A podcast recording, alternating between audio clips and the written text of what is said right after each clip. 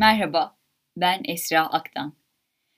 Rüzgar sıcak bir yaz gününde serinletirken, kışın karlı bir günde üşütür. Yazın serinletirken dostumuz olan rüzgar, kışın birden düşmanımız oluverir. Peki gerçekten suçlu rüzgar mıdır? Öyleyse rüzgarın suçu nedir? Aslında rüzgar bir hava olayıdır. Artık rüzgarı suçlamaktan vazgeçebildiysek, bir şıklıkta Ağustos böceğini yapalım. Yani Ağustos böceğini de suçlamaktan vazgeçmeyi deneyelim. Yıllarca dilden dile dolaşan hikayesiyle neler çekti Ağustos böceği. Mesela tembellik deyince aklımıza ilk o geldi.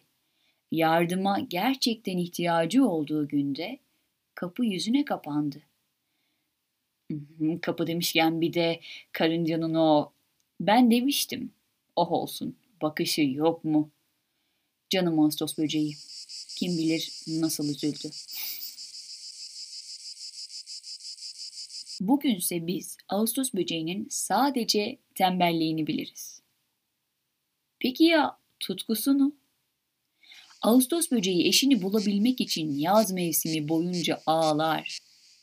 Ağustos böceğini anlamak içinse ne şeffaf kanatlara ne de arka bacaklara ihtiyacımız var. Onun gibi düşünmek yeter de artar bile. Şimdi olan biteni algılarken ki seçiciliğimizin farkında mıyız? Gerçi psikoloji bilimi bunun adını koymuş. Algıda seçicilik. İşin özü zannımca olan bitenin ne kadarını gördüğümüz değil, ne kadarını görmediğimiz. Buradan içimizdeki Ağustos böceğine de sevgiler. Kahveyle iyi gider, sona erdi. Başka bir hikayeyle, başka bir podcast'te. Hoşçakalın.